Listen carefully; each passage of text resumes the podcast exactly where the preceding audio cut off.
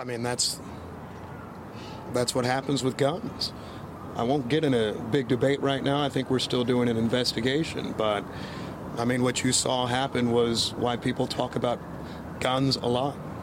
We had over 800 officers there, staffed, situated all around Union Station today.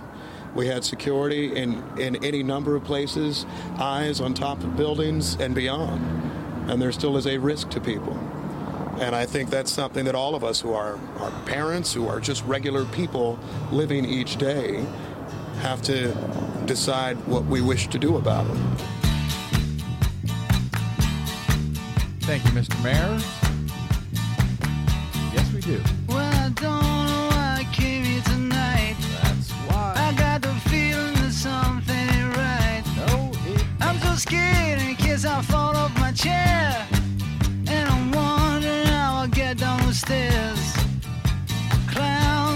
Jokers to the right. Here I am, stuck in the middle with you. From Pacifica Radio in Los Angeles, this is the BradCast, as heard on KPFK 90.7 FM in LA, also in California in Red Bluff and Redding on KFOI and Round Mountains KKRN. Up in Oregon on the Central Coast on KYAQ, Cottage Grove's KSO, and Eugene's KEPW. Lancaster, Pennsylvania's W News, Maui, Hawaii's KAKU, in Columbus, Ohio on WGRN, Palenville, New York's WLPP, Rochester, New York's WRFZ, down in New Orleans on WHIV, out in Gallup, New Mexico on KNIZ, Concord, New Hampshire's WNHN, Fayetteville, Arkansas's KPSQ, in Fairmont, West Virginia on WEFR. Seattle's KODX, Janesville, Wisconsin's WADR, and Minneapolis, St. Paul's AM 950 KTNF. We also stream coast to coast and around the globe every day on the internet on the Progressive Voices channel, Netroots Radio, Radio for Humans, NicoleSandler.com, Radio Free Brooklyn, No Lies Radio, Detour Talk, and most of your favorite podcast sites. Blanketing Planet Earth. I'm Brad Friedman, your friendly investigative blogger, journalist, troublemaker, muckraker, and all around swell fellow, says me from bradblog.com, where we are still celebrating 20 years of muckraking and troublemaking, and uh, pathetically, sadly, still reporting on gun violence. Anyway, welcome to the BradCast, your daily touchstone with reality. That's one way of putting it, yes. And welcome to it. Welcome to Desi Doyen. How are you, Des? Hi. As you may have heard, there was a mass shooting on Wednesday, yet another one in these United States. The one in Kansas City, well, yeah. But because it's another day in these United States, that was hardly the only one. Four high school students were shot on Wednesday afternoon at Benjamin E. Mays High School in Atlanta, according to officials. Atlanta Public Schools Police Chief Ronald Applin told reporters that a fight broke out in the parking lot around 4 p.m. Shortly after school was dismissed, there were shots fired, the chief said at a news conference on Wednesday night. Uh, our, he said our officers were there. They immediately responded and treated the students who were wounded. No other students, faculty, or staff were injured, according to authorities. The victims, three 17 year olds and an 18 year old, were all rushed to a hospital with injuries that were not considered, thankfully, to be life threatening. All after school activities were canceled. Investigators stayed at the school then late into the evening as they interviewed more than around 100 students. Atlanta Mayor Andre Dickens said, "quote I'm shocked and heartbroken." He joined law enforcement at the uh, at the news conference. Mayor Dickens himself had attended the school. The shooting drew the attention of President Joe Biden as well. He mentioned it in a statement late on Wednesday, along with the incidents incidents at the Kansas City Chiefs Super Bowl victory parade and the three police officers who were shot in the line of duty in Washington, D.C. So, yeah, just another day in America. Quote, the epidemic of gun violence is ripping apart families and communities every day, Joe Biden said in his statement. Some make the news, much of it doesn't, but all of it is unacceptable. We have to decide who we are as a country. For me, he said, we're a country where people should have the right to go to school, to go to church, to walk the street, and to attend a Super Bowl celebration without fear of losing your life to gun violence. He also noted that Wednesday uh, was both the six year anniversary of the 2018 Parkland school shooting at Marjory Stoneman Douglas High School in South Florida, where a 19 year old opened fire on students and staff members, killed 17 of them, injured 17 others. And Wednesday's mass shootings, plural, this week, also came uh, just one day after the one year anniversary of the mass shooting at Michigan State University last year, in which three students were killed and five others injured by a 43 year old man who took his own life when confronted by police hours later. But really, at this point, it's sort of getting difficult to have a mass shooting on any day of the year that isn't also the anniversary of at least one other tragic mass shooting in this country. We've, uh, quote, we've now had more mass shootings in 2024 than there have been days in the year, the president observed. As to the shooting that marred the Kansas City Chiefs Super Bowl celebration on Wednesday in my old home state of Missouri, now featuring uh, at, at, least over the 40 years or so since I left, and, and it, it subsequently w- went from one of the swingiest purple states in the country to one of the most MAGA red states, apparently, since I'm gone. Yes, I blame myself. Uh, Missouri now has among the loosest gun safety laws in the nation, if we can even call them that. Uh, Authorities in Kansas City, Missouri said on Thursday that a shooting that tore through the city's Super Bowl celebration, killing one person and wounding nearly two dozen others, appeared to have stemmed from an argument between several people. As we go to air today, we still do not know much more than that about whatever the motive was and whoever it was who was involved in it, but it sent several hundred thousand people scurrying, running for cover when shots broke out near the end of the Chiefs' celebration in KC. At least 22 people were wounded, in addition to the woman who died, and they ranged in age from uh, 8 to 47 years old, according to Kansas City Police Chief Stacey Graves. At least half of the wounded were younger than 16 years old. The authorities have said that three people were detained in connection to the shooting on Wednesday afternoon. Two of them, the police said, were younger than 18, but no charges have uh, have been filed as of now. Police are meanwhile calling for witnesses, people with cell phone footage, and victims of the violence to call a uh, a dedicated hotline to help them figure out what happened here. That could be up to a million witnesses, frankly, because that's how many people had had come out to celebrate this fantastic victory by the Chiefs on Sunday. They say, uh, police officials say they recovered several firearms after the incident, several, but that it is still very much an active investigation at this point.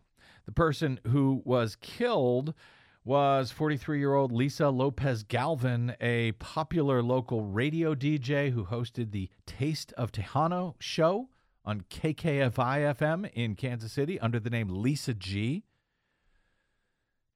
The shooting outside of Union Station occurred despite the presence of more than 800 police officers who were in the building and the area, and the area, including on top of nearby structures. That, according to Mayor Quinton Lucas, as you heard at the top of the show, he himself attended the uh, more than million people strong rally with his wife and mother, and like so many others, apparently he ran for safety when the shots rang out.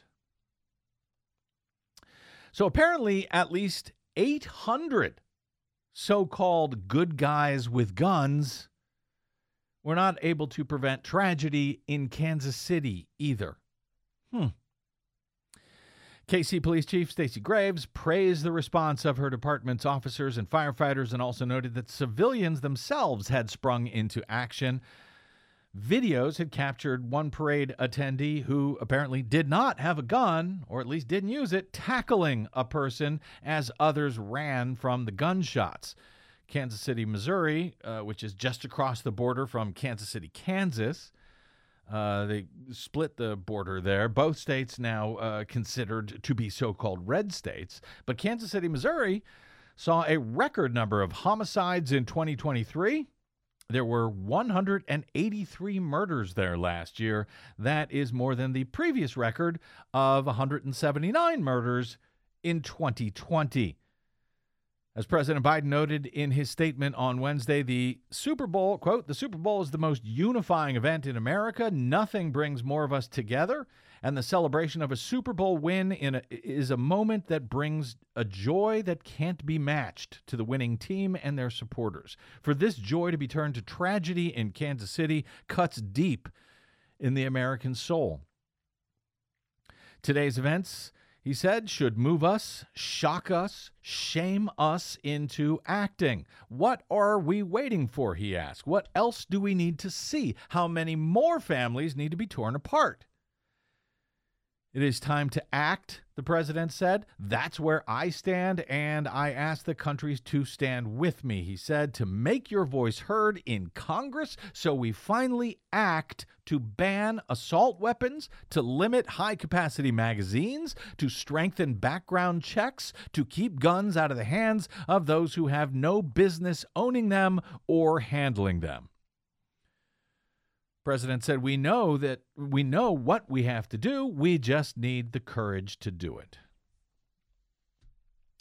That was President Biden following the well, the three mass shootings uh, that we know of on Wednesday in these United States. And it must be noted yet again today uh, that that we used to have an assault weapons ban in this country. And it worked very well, and it was not found to be unconstitutional. In fact, it worked so well that after Bill Clinton signed the ban on assault weapons that we once had in this country in 1994, well, what do you know? Mass shootings dropped by 43%. Nonetheless, 10 years later, after that bill had sunsetted because it was not a permanent bill, because Republicans had ob- objected to it even back then, but 10 years later, uh, George W. Bush, then the president, George W. Bush and the GOP allowed that ban on assault weapons to expire. That was in 2004. And after they did so, what do you know?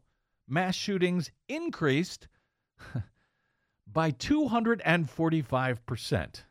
Desi Doyen. So it dropped 43% Yep. during the ban, Yep. but after the ban was allowed to lapse Yep. by Republicans, went up to 245. Two- 200 went up by 245%. Yeah. And the uh, GOP and their terrorist funding friends at the NRA have uh, not allowed any such law, any of those things that were mentioned by the president. Uh, the ban on assault weapons, the limiting high capacity magazines, strengthening background checks. Uh, They have not allowed any of that to happen, to be adopted in the 20 years since that assault weapons ban expired, that successful assault weapons ban. That's a lot of mass shootings in the meantime. Uh, you know, and uh, frankly, at this point, I don't know that I have much more to say. That I haven't at least said dozens and dozens, if not hundreds and hundreds of times uh, in the past over these airwaves and at the blog and everywhere else. There is one solution to it, and but it is, you know, uh, maybe disappointingly, the same solution that we offer day after day after day on this program for almost really all of the issues we discuss, and that is vote. Vote and vote again in the next election, not in the same election, but vote in the next election and the next election and the next one. And each time you do it, find, I don't know, five other people that you can help in one way or another to get to the polls so that they can vote and then vote and then vote again. And by the way, while you're voting, keep in mind that one of the very first pieces of legislation, while you're voting this year, keep in mind, one of the very first pieces of legislation, if not the first, that Donald Trump signed after he became president back in 2017 was a national law to make it easier for those adjudicated by a court to be mentally ill, make it easier for them to carry guns despite being adjudicated as mentally ill. That's what the Republicans did last time they had uh, control of all of this. So, anyway, like I said, not much more to say on it. You know, we'll just do the same show two or three times next week, I'm, I'm sure, as well. In other news, since we last spoke, maybe cheerier news, I don't know. Special Counsel Jack Smith urged the U.S. Supreme Court on Wednesday to let former President Donald Trump's 2020 attempted election theft case proceed to federal trial without further delay. Prosecutors were responding to a Trump team request from earlier in the week asking for a stay on the D.C. Federal Court of Appeals ruling that the uh, that the case, which had been paused pending his pre- this pretrial appeal, should be uh, sent back down to the trial court to restart the trial pending a stay by the Supreme Court. So now Donald Trump is asking for that stay. And uh, Jack Smith is saying uh, there is no reason to give it to him. Five justices on the High Court have to agree that Trump is likely to be successful in his appeal in order to grant uh, a stay.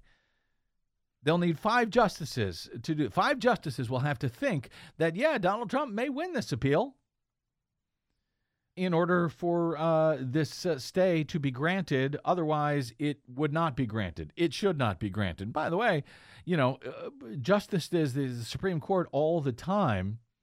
Uh, has trouble coming up with five votes to grant a stay when someone's life is on the line in a death penalty case. So we'll see if five justices suddenly decide that Donald Trump is likely to be successful on his appeal in this case, where he is arguing that uh, a president has complete and total absolute immunity from any and all crimes he performs while serving as president. He's appealing the ruling against him on that issue, rulings by both the trial court judge and a unanimous bipartisan three judge panel on the appellate court rejecting his argument that presidents have absolute immunity for any criminal actions they carry out, including ordering the murder of their political opponents, as Trump's attorneys argued a president should be allowed to do is perfectly legal.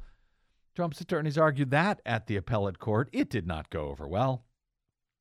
It was rejected, but Trump is now seeking a stay on their ruling, rejecting that ridiculous argument in order to allow uh, Trump to appeal to the entire 11 person DC Court of Appeals en banc, as it is said, and he is asking that the Supremes stay the ruling of the three judge panel until after that process is complete. But again, five justices would have to agree to that, and they're only supposed to agree if they believe that the appellant, Donald Trump in this case, is likely to succeed on the merits of the case that the full 11 person DC Court of Appeals, 11 judge DC Court of Appeals is likely to agree with them that yes, presidents are completely immune from all crimes they commit while serving as president. Has absolute immunity. In response, then, to Trump's filing at the High Court, uh, on Monday, special counsel Jack Smith, uh, uh, he was given until next Monday to file his response, but he didn't wait. He filed it on Wednesday, just two days after Trump's Monday filing. He asked the judge to either reject Trump's petition for a stay outright, or, if not, to treat it as a petition for cert to actually hear the case, the full case at the High Court uh, on on presidential immunity, so that this matter can uh, be put to bed once and for all, and the matter can go back down to the trial court, so uh, uh, the trial can continue as soon, well, can start as soon as possible.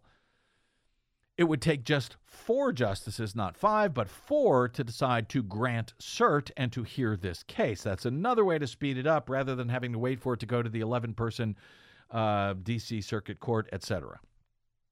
In urging the justices to permit the landmark prosecution case to move forward as quickly as possible, Jack Smith's team argued in their response that there was, quote, a national interest in seeing the crimes alleged in this case resolved promptly. Smith has made clear that the prosecution would like to see the trial and a verdict rendered, no matter what it may be, before this year's election in November. Prosecutors urged the court to reject Trump's petition uh, saying uh, that two lower court opinions uh, have already rejected immunity for the former president, quote, and that that underscores how remote the possibility is that this court would agree with his unprecedented legal position. But if the court wants to decide the matter, Smith said the justices should hear the arguments in March and issue a final ruling by late June. Now, it should be noted here that when this case was originally put on pause at the trial court level when Trump first filed his motion for an interlocutory appeal. That's an appeal that takes place before a trial. Uh, arguing that even you know carrying out a trial would be a violation of the rights of the defendant. Uh, when that was put on pause, there were 88 days left on the clock before the previously scheduled trial date that was supposed to begin on March 4. Therefore, when, not if, but when the trial is finally restarted, it is reasonable to assume that Trump's attorneys will seek at least those 88 days to be added back to the clock before the trial will begin. So the potential math here is sort of too complicated for me to figure out uh, what it could or couldn't be. But you know, some while some are arguing that uh, if the Supreme Court moves quickly here, there still could be time for that trial before this year's election it is now being cut dangerously close.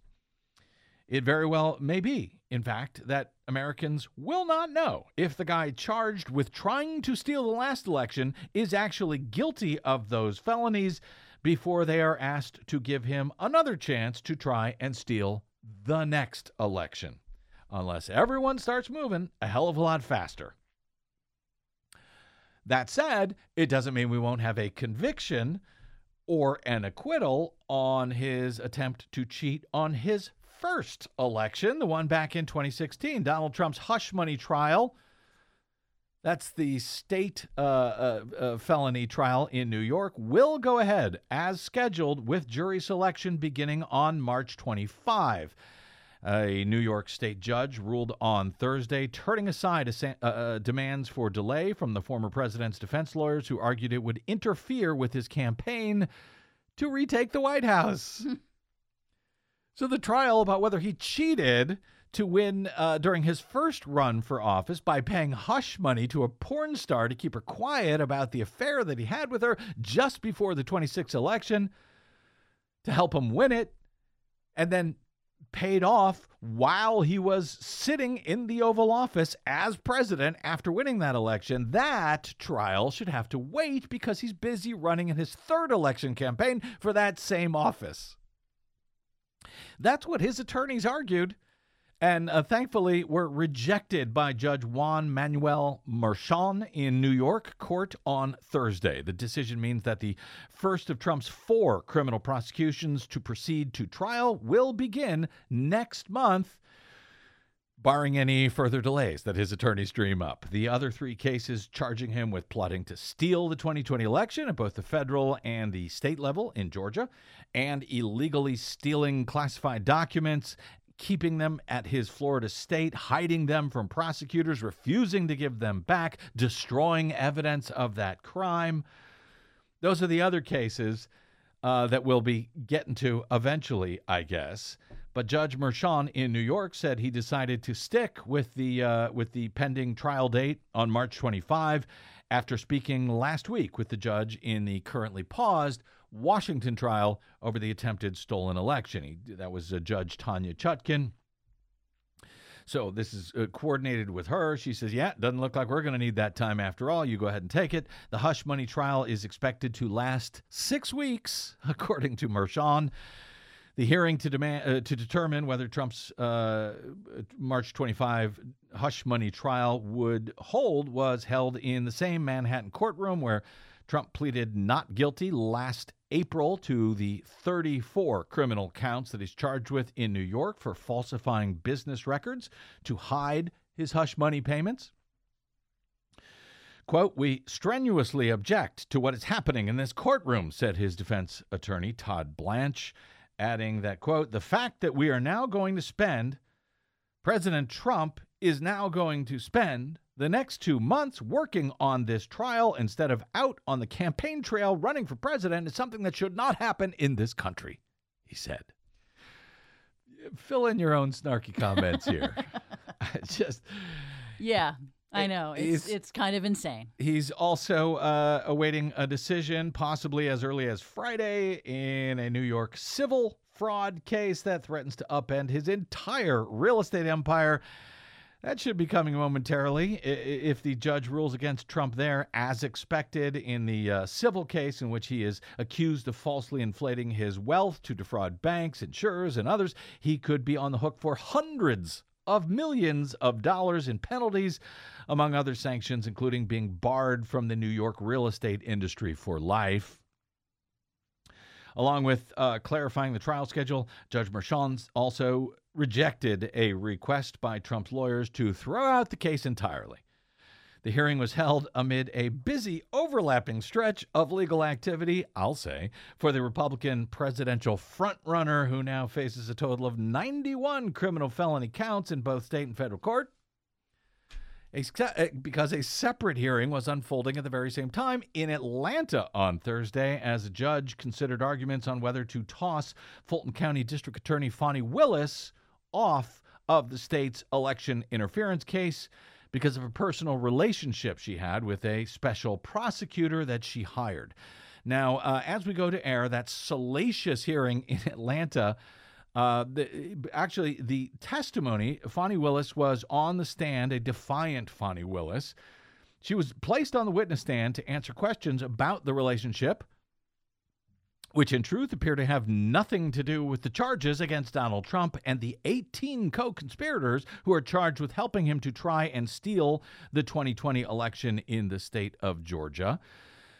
But uh, that testimony for now has just ended. It will uh, continue with Fani Willis on the stand again on Friday, and it's being covered pretty much everywhere else. So I, I feel like I can leave that bit of salaciousness to others for today. But Des, you were uh, monitoring that today. Anything Yes. we need to know Um, it? basically, I think that this boils down to, and I am summarizing what Katie Phang, uh, Phang of MSNBC Yeah. said. She said, "Look, under Georgia law, uh, Georgia law does not support disqualification in this case so far, based on the evidence that was presented." She says Georgia law requires an actual conflict of interest to exist, not the supposition, not an innuendo.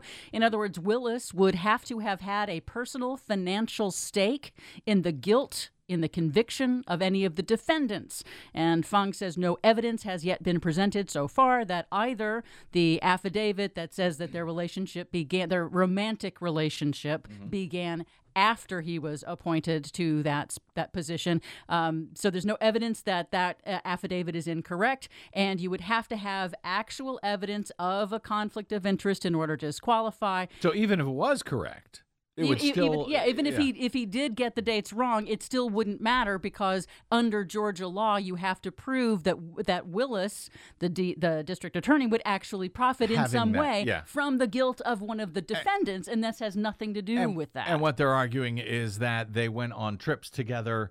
And she uh, paid and- for them, And, sh- and no, she- he paid for them. she which- also said that she paid him Correct, back. right. So, in other words, there was no financial gain that she got from having a romantic relationship with him, which has now ended. So she claims, at least uh, in her in her testimony on Thursday, and probably again on Friday. Right.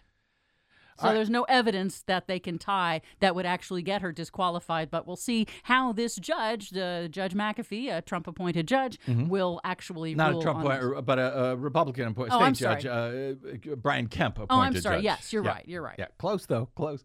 Yeah, and and so we'll see if they present any evidence. So far, none appears to have been presented. Not of yet. course, we will uh, circle back. Uh, because again, it appears to have nothing to do with the charges against Trump and the 18 co conspirators who are charged along with him uh, in trying to steal the 2020 election in the state of Georgia.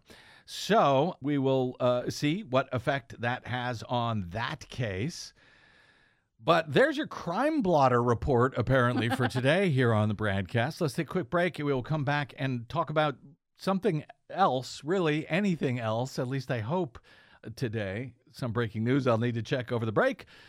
What will it all be? Well, you and I both may find out after the break. And Desi Doyen will, one way or another, be here with her latest delicious green news report today Yes. no matter there's what that. else happens. I'm Brad Friedman. You're listening to the BradCast.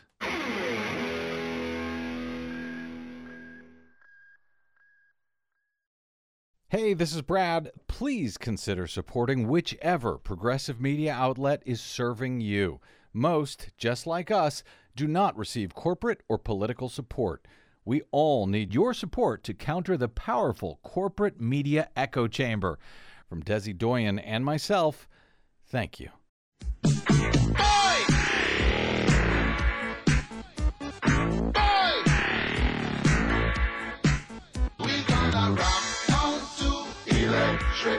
Electric Avenue, and then we'll take it higher. Welcome back to the BradCast. Brad Friedman from BradBlog.com. We will rock down to Electric Avenue in just a moment, but it looks like apparently I lied when I said that this was the end of the crime blotter version of, of today's BradCast. Oh, well. Uh, because some breaking news that came in while I was uh, uh, uh, talking to you about all of that other crime. And, uh, well, uh, I'll share with you AP's version. An FBI informant, an ex FBI informant, has been charged with lying to his handlers about ties between President Joe Biden, his son Hunter, and a Ukrainian energy company. Alexander Smirnov falsely told FBI agents in June of 2020, so that would be right in the middle of the 2020 election uh, campaign, that executives associated with Ukrainian energy company Burisma paid Hunter Biden and Joe Biden $5 million each in 2015 and 2016, according to prosecutors on Thursday. Smirnov told the FBI that a Burisma executive had claimed to have hired Hunter Biden to, quote, protect us through his dad from all kinds of problems, unquote. That, according to prosecutors in a statement, the allegations, of course, as you may recall, became a flashpoint in the Republican Congress over the summer as Republicans demanded the FBI release the unredacted form documenting the allegations. As they pursued their own investigations of Biden and his family, they acknowledged at the time that it was unclear if the allegations were true, sort of, but they didn't care. Because this is what we've heard over and over again. Oh, they paid millions of dollars to Hunter Biden and Joe Biden from Burisma, this energy company in Ukraine. Apparently, the, the source from which they got all this information has now been charged with lying about all of that information. Smirnov is 43 years old. He was charged with making a false statement and creating a false and fictitious record. Uh, no attorney is immediately listed for him in court uh, records. He was expected to make a first court appearance in Las Vegas, where he was arrested at the Harry Reid Airport on Wednesday after arriving from overseas, prosecutors said. The charges were filed by the Justice Department special counsel, David Weiss who has separately charged Hunter Biden with firearm and tax violations after he had initially uh, struck a deal with Hunter Biden and that all fell apart. And then he charged Hunter Biden. But David Weiss has been investigating this for years, was a special prosecutor, special counsel assigned by Donald Trump to investigate Hunter Biden. Uh, and as you know, only Republicans can be special counsels uh, when they're investigating Democrats. And when Republicans are be- being investigated, only Republicans can be special counsels. So in this case, uh, yes, you heard that correct. Uh, in this case, it was David Weiss who has charged this guy with lying. This and this was the whole scam. This was the whole Rudy Giuliani scam. Goes back forever. Uh, that guy who made those claims has now been charged with lying to the FBI about them. But hey, special counsel David Weiss has gotten, I don't know, five years of employment out of this particular one. And I will tell you this: it's quite amusing. Uh, Fox News. I get a lot of alerts on my iPhone uh, that you know come in from various uh, news outlets. I, am putting quotes around those words because I'm talking about Fox News, but I get a bunch of uh, uh, uh, alerts. Fox News is always first, especially with stories that have to do with Hunter Biden and Joe Biden. True. And uh, guess what? I'm looking back over the past hour. Uh, AP has this. Uh, Washington Post has this. NBC has this. New York Times has. Guess who hasn't sent out an iPhone alert Gosh. about that particular story? Gosh, who? That would be Fox News. Hmm, what's up with that? I Uh, wonder. strange. Uh, hopefully everybody's okay over there. Anyway, uh, speaking of uh, iPhone alerts and stuff, I had actually wanted to bring this story to your attention on Tuesday, but one thing after another after another. When I woke up on Tuesday, there was news out from the Bureau of Labor Statistics on the inflation rate in the month of January. And as I said, I got a bunch of uh, alerts uh, on my iPhone from all kinds of different news apps and so forth. So here's here's a sample, along with the reminder that you know to most folks, whether it's on social media or via alerts on their mobile phone, most folks will not read the actual story. They will only see the headline for the story. So choosing an accurate headline uh, or the text for you know the alert that gets sent out is more important now than ever for our corporate media in our wildly misinformed and often disinformed world. So here's how NBC alerted me on Tuesday morning.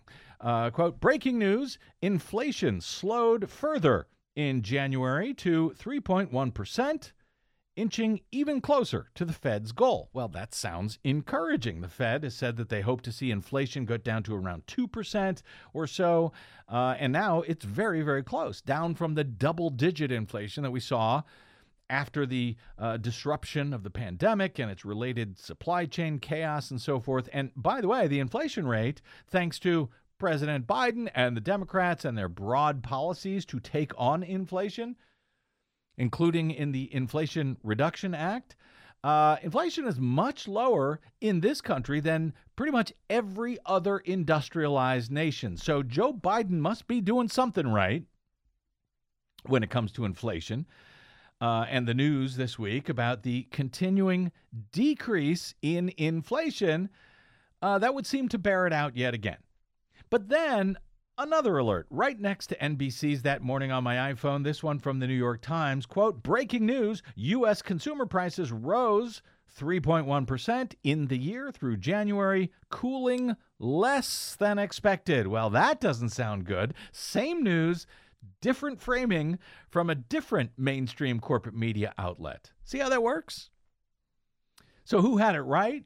Is it is it inching eh, even closer to the Fed's goal for lowering interest rates or is it a disappointing cooling less than expected? Well, in truth, it's kind of both. Inflation did cool in January, as NBC described it. It slowed from 3.4% annually the month before to 3.1% in January on a 12 month basis, according to the Bureau of Labor Statistics on Tuesday. So, yeah, it is still coming down, and it is lower than pretty much everywhere else in the world, but it's coming down slower than analysts had predicted or at least hoped that it would come down in January. Uh, so it's still falling, but it's falling slower over this one past month than analysts predicted, and everyone subsequently freaked out about it on Tuesday. Yeah, so basically the analysts got it wrong, and that's what the New York Times went with. The And- analysts got it wrong. The others said basically, hey, this is how much it was. It is cooling. and it is cooling Right. and it is coming down nonetheless that mm, the misleading reporting on it helped the stock market on tuesday to just absolutely plummet because they thought oh no now the fed is never going to uh, uh, lower interest rates so it plummeted on tuesday it bounced right back up to its previous uh, numbers on wednesday uh, once I guess uh, traders had a second to uh, realize what's actually going on. And by the way, it closed higher on Thursday again. So, phew, we avoided bank runs and ruin despite very unhelpful headlines from the nation's news media. So, that, uh, you know, slowing, falling, but doing so slower uh, than than some had hoped or predicted. That's sort of the inverse of one of the headlines. Uh, well, one of the stories you covered, Des, on our uh, uh, our recent Green News report on Tuesday, and that some I'm sure have seen. Some of our listeners have seen about the sales of electric vehicles. That may that you know you may have seen from recent weeks, sort of screaming, sales of EVs are falling. Well, actually, uh, no, they're not. The rate of growth in the sales of EVs has has slowed, Right. but as you reported, EV sales are still booming. Yes, they're they're they're going like gangbusters. So all that happened was that in 2023, the rate in the second half of 2023 dropped a little bit. So instead of going of electric vehicle sales going up 50 and 60 percent year over year, the rate of growth of sales dropped to just They- 42 percent over last year. 42% over the previous year, and that's a disaster. EVs will never work out. One one in 4 new cars in California now are electric vehicles. But it's a disaster. The whole EV thing isn't working out. If you follow the terrible news headlines that that uh, come out out there uh, from real news sources, frankly. And there is some suggestion, depending upon where you look, there does appear to be some suggestion that perhaps some of these stories about, oh, EVs are in trouble, actually might be kind of being pushed What? by fossil fuel industry What? interests. Yeah. I'm I, I'm shocked at this point. I can't go on. They would plant stories in the media? What? And so uh, now, sort of combining all of those points about an irresponsible media and about their coverage of EVs and about how they're doing the work of the fossil fuel industries. Well, this brings me to another story that I have been trying to get to, frankly, for months now at this point, and so I'm doing it. Headline $20,000 hybrid battery replacement shocks Arizona driver. That sounds bad. This story was actually sent to me by my mother um, before the holidays. It was it was published by two different Phoenix uh, so-called news outlets in Arizona, 3TV and CBS 5. Here's how it reads uh, on both of their websites. Quote, when the check engine light went on, Lucas Turner knew he had a problem, but it was worse than he thought. The dealership's diagnosis of his 2014 Infiniti Hybrid with less than 70,000 miles on it was unexpected. Quote, they called me and said, Oh, I've got bad news, Mr. Turner. You need a new hybrid battery, and it's going to cost $18,000 for the battery and another $2,000 to have it installed. And I'm like, oh my God, my jaw dropped, Turner said. I almost cried. Well, I can imagine. Turner bought the car only about three years ago for $16,000 and he paid it off. How does it cost $20,000 to put a battery in a car, but you only paid $16,000? He asked. When I bought the car, it came with the battery. It came with wheels. It came with brakes. It came with a body. It came with an engine, but they want $20,000 just for a battery. It makes no sense in my mind, he said. According to NerdWallet, these uh, two Arizona news outlets report, the cost to replace a hybrid battery typically ranges from 1,000 uh, ranges between 1,000 and 8,000 depending on the make and the model of the vehicle. Karl Brauer, an analyst for iSeeCars, said, quote, "There's no doubt in my mind that Turner could find a less expensive battery from another source." Now, how many people are, you know, reading uh, down this far into the article as opposed to those who saw $20,000 hybrid battery replacement shocks Arizona driver? And then thought, well, God, I'm never getting one of those. Electric and vehicle electric and hybrid vehicle batteries are warranted for 8 years or 100,000 miles. According to Brauer, the batteries regularly last much longer than that. However, quote, it's not uncommon for these batteries to last 15 plus years and 150,000 plus miles, he said. So, yeah, Turner, this guy, Arizona driver, was getting ripped off. It certainly sounds like uh, by the dealer. The story goes on to say before you buy a used hybrid Phoenix 3 TV and CBS 5, helpfully uh, warn here, get the battery checked. Quote, that should be part of the pre purchase inspection, which you should always do when you're buying a used car, no matter what kind of car it is. Brauer said, good advice, that is.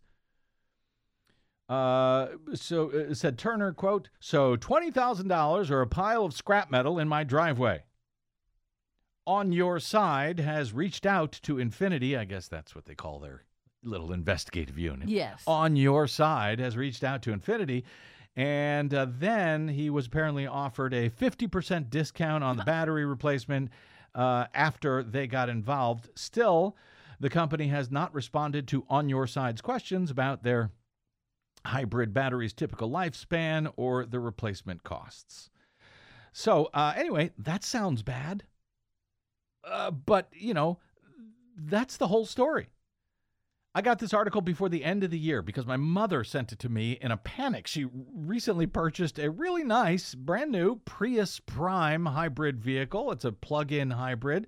But obviously, this guy, this Lucas Turner, was getting ripped off by the dealer in Phoenix, which the stations, uh, pretending to be on the side of the consumers, that would be 3TV and CBS 5 in Phoenix. The dealer, they didn't even bother to identify them in their report.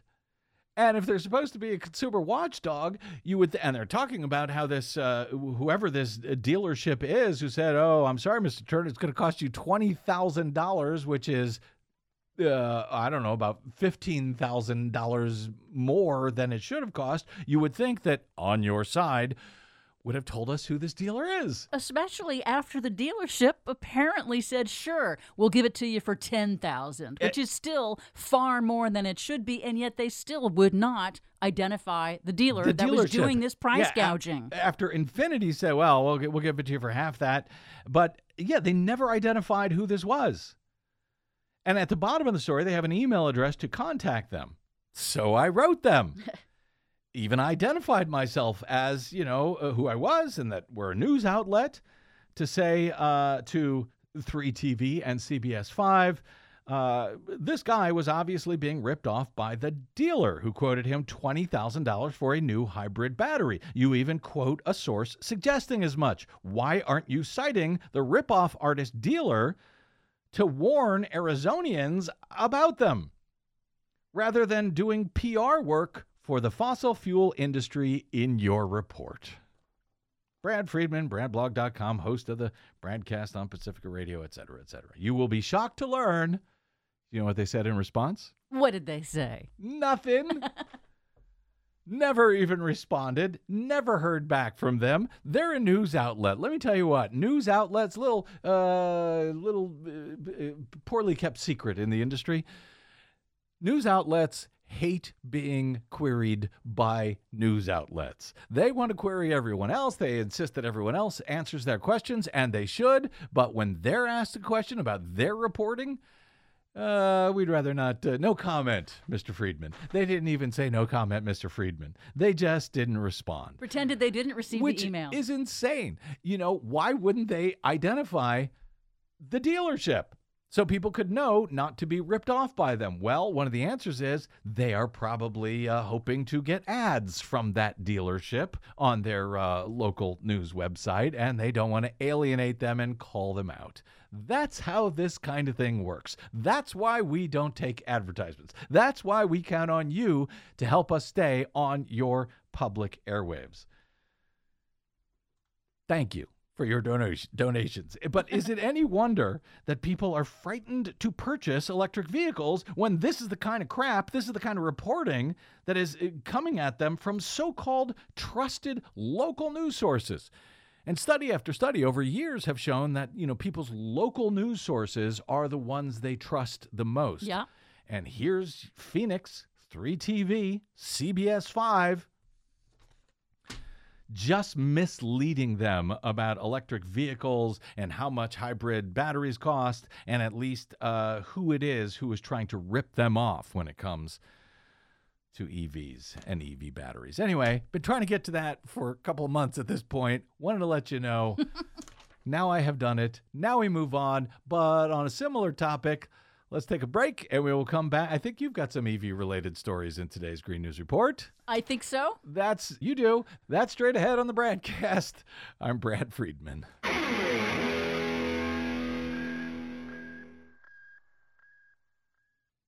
The BradCast and the Green News Report are 100% independent, 100% listener supported. But we can't do it alone. We need you. Please help us bring real facts to listeners at independent stations around the nation. Please drop by bradblog.com slash donate. That's bradblog.com slash donate. And thanks.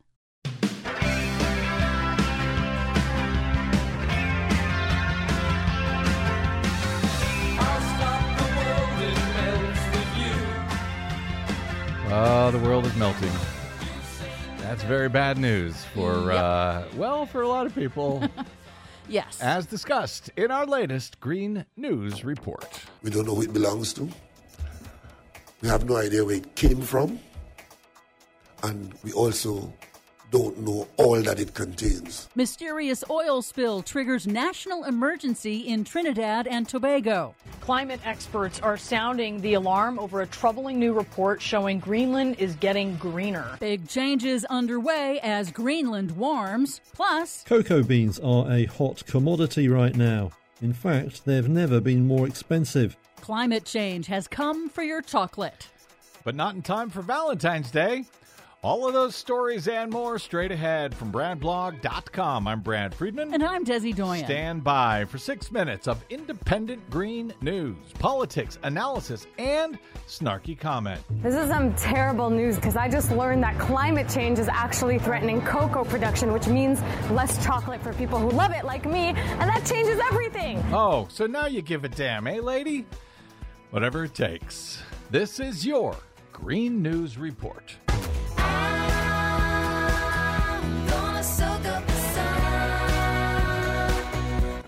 Okay, Desi Doyen, if they didn't care about climate change coming for their beer or their coffee, maybe they'll start giving a damn now that it's threatening their chocolate. I hope so. I guess you do. What else do you have for us today, Des? Well, first, very sad news. A national emergency has been declared in the Caribbean island nation of Trinidad and Tobago after an abandoned, capsized barge grounded on a coral reef and ruptured, dumping massive amounts of oil. Crews are working round the clock to clean up and contain the nearly eight mile long spill that has fouled the island's pristine beaches at the height of its tourism season. Hmm.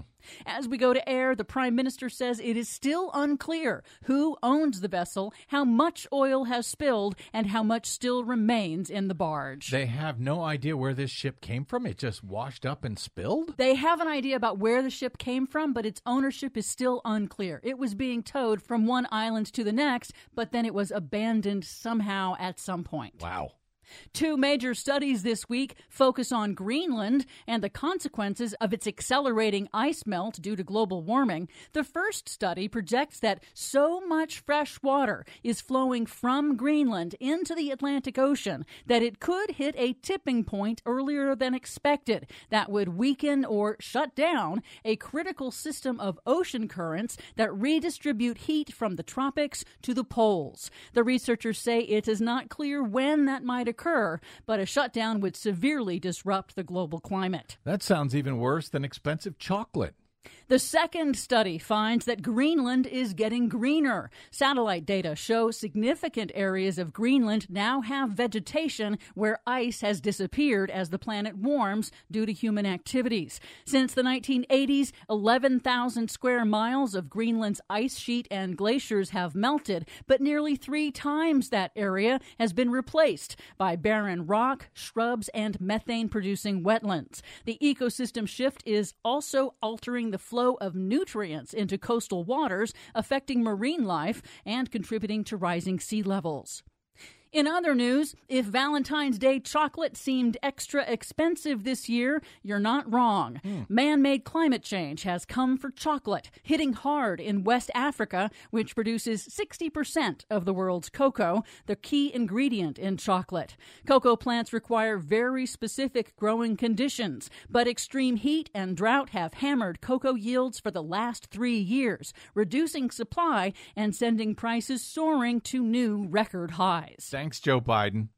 Wildfires are reversing hard won gains against air pollution across the U.S. A new study by nonprofit First Street finds that air quality has been declining since 2016 due to man made global warming. Rising temperatures have boosted levels of dangerous ozone in the air, and increasing heat and drought is worsening wildfires, causing smoke to reach more areas of the United States. The new study details how and where air pollution from wildfires will increase over the next 25 years, exposing about half of all Americans to unhealthy levels of air pollution, raising the risk of heart and lung disease. What else you got for us, Chuckles? Well, some better news. Mm-hmm. Walmart, the nation's largest retailer, is addressing the lack of electric vehicle charging stations. Late last week, the retail giant announced it is expanding its fledgling EV fast charger network at nearly a thousand new and existing stores across the U.S. over the next few years. 90% of the U.S. population lives within 10 miles of a Walmart. And finally, beloved science communicator Bill Nye on CNN recently offered some hope on climate change in the form of action. If you want to do something about it, two things I tell everybody talk about it. And then the thing to do about it really is to vote. We have people running for president in the world's most influential country who won't even talk about climate change, let alone talk about what they're going to do about it. Yeah, well, wait till they can't afford chocolate. For much more on all of these stories and the ones we couldn't get to today, check out our website at greennews.bradblog.com. I'm Brad Friedman. And I'm Desi Doyen. And this has been your Green News Report. Want to change the world? There's nothing to it. Nothing to it. All you got to do is vote. True, it's true, it's true. Uh, that was the answer to the top of the show, and uh, the latest school shootings is the answer to our what is it? The climate change. It's Yes, always the answer, It is a running theme, yes. and that's why we fight like hell to help you do it. All right, we got to get out. My thanks to our producer Des Toy and to all of you for spending a portion of your day or night with us. If you missed any portion of today's delicious program, you can download it anytime for free at bradblog.com. A service made possible by those of you kind enough to uh, stop by bradblog.com slash donate to help us stay on your public airwaves. Drop me an email if you like. I would love to hear from you. I'm bradcast at bradblog.com, and you'll find me on the social medias at the Brad Blog. We will see you there. Until we see you here next time, I'm Brad Friedman. Good luck, world. If you want to view paradise, simply look around and view it. Anything you want to do it. Want to change the world? There's nothing to it.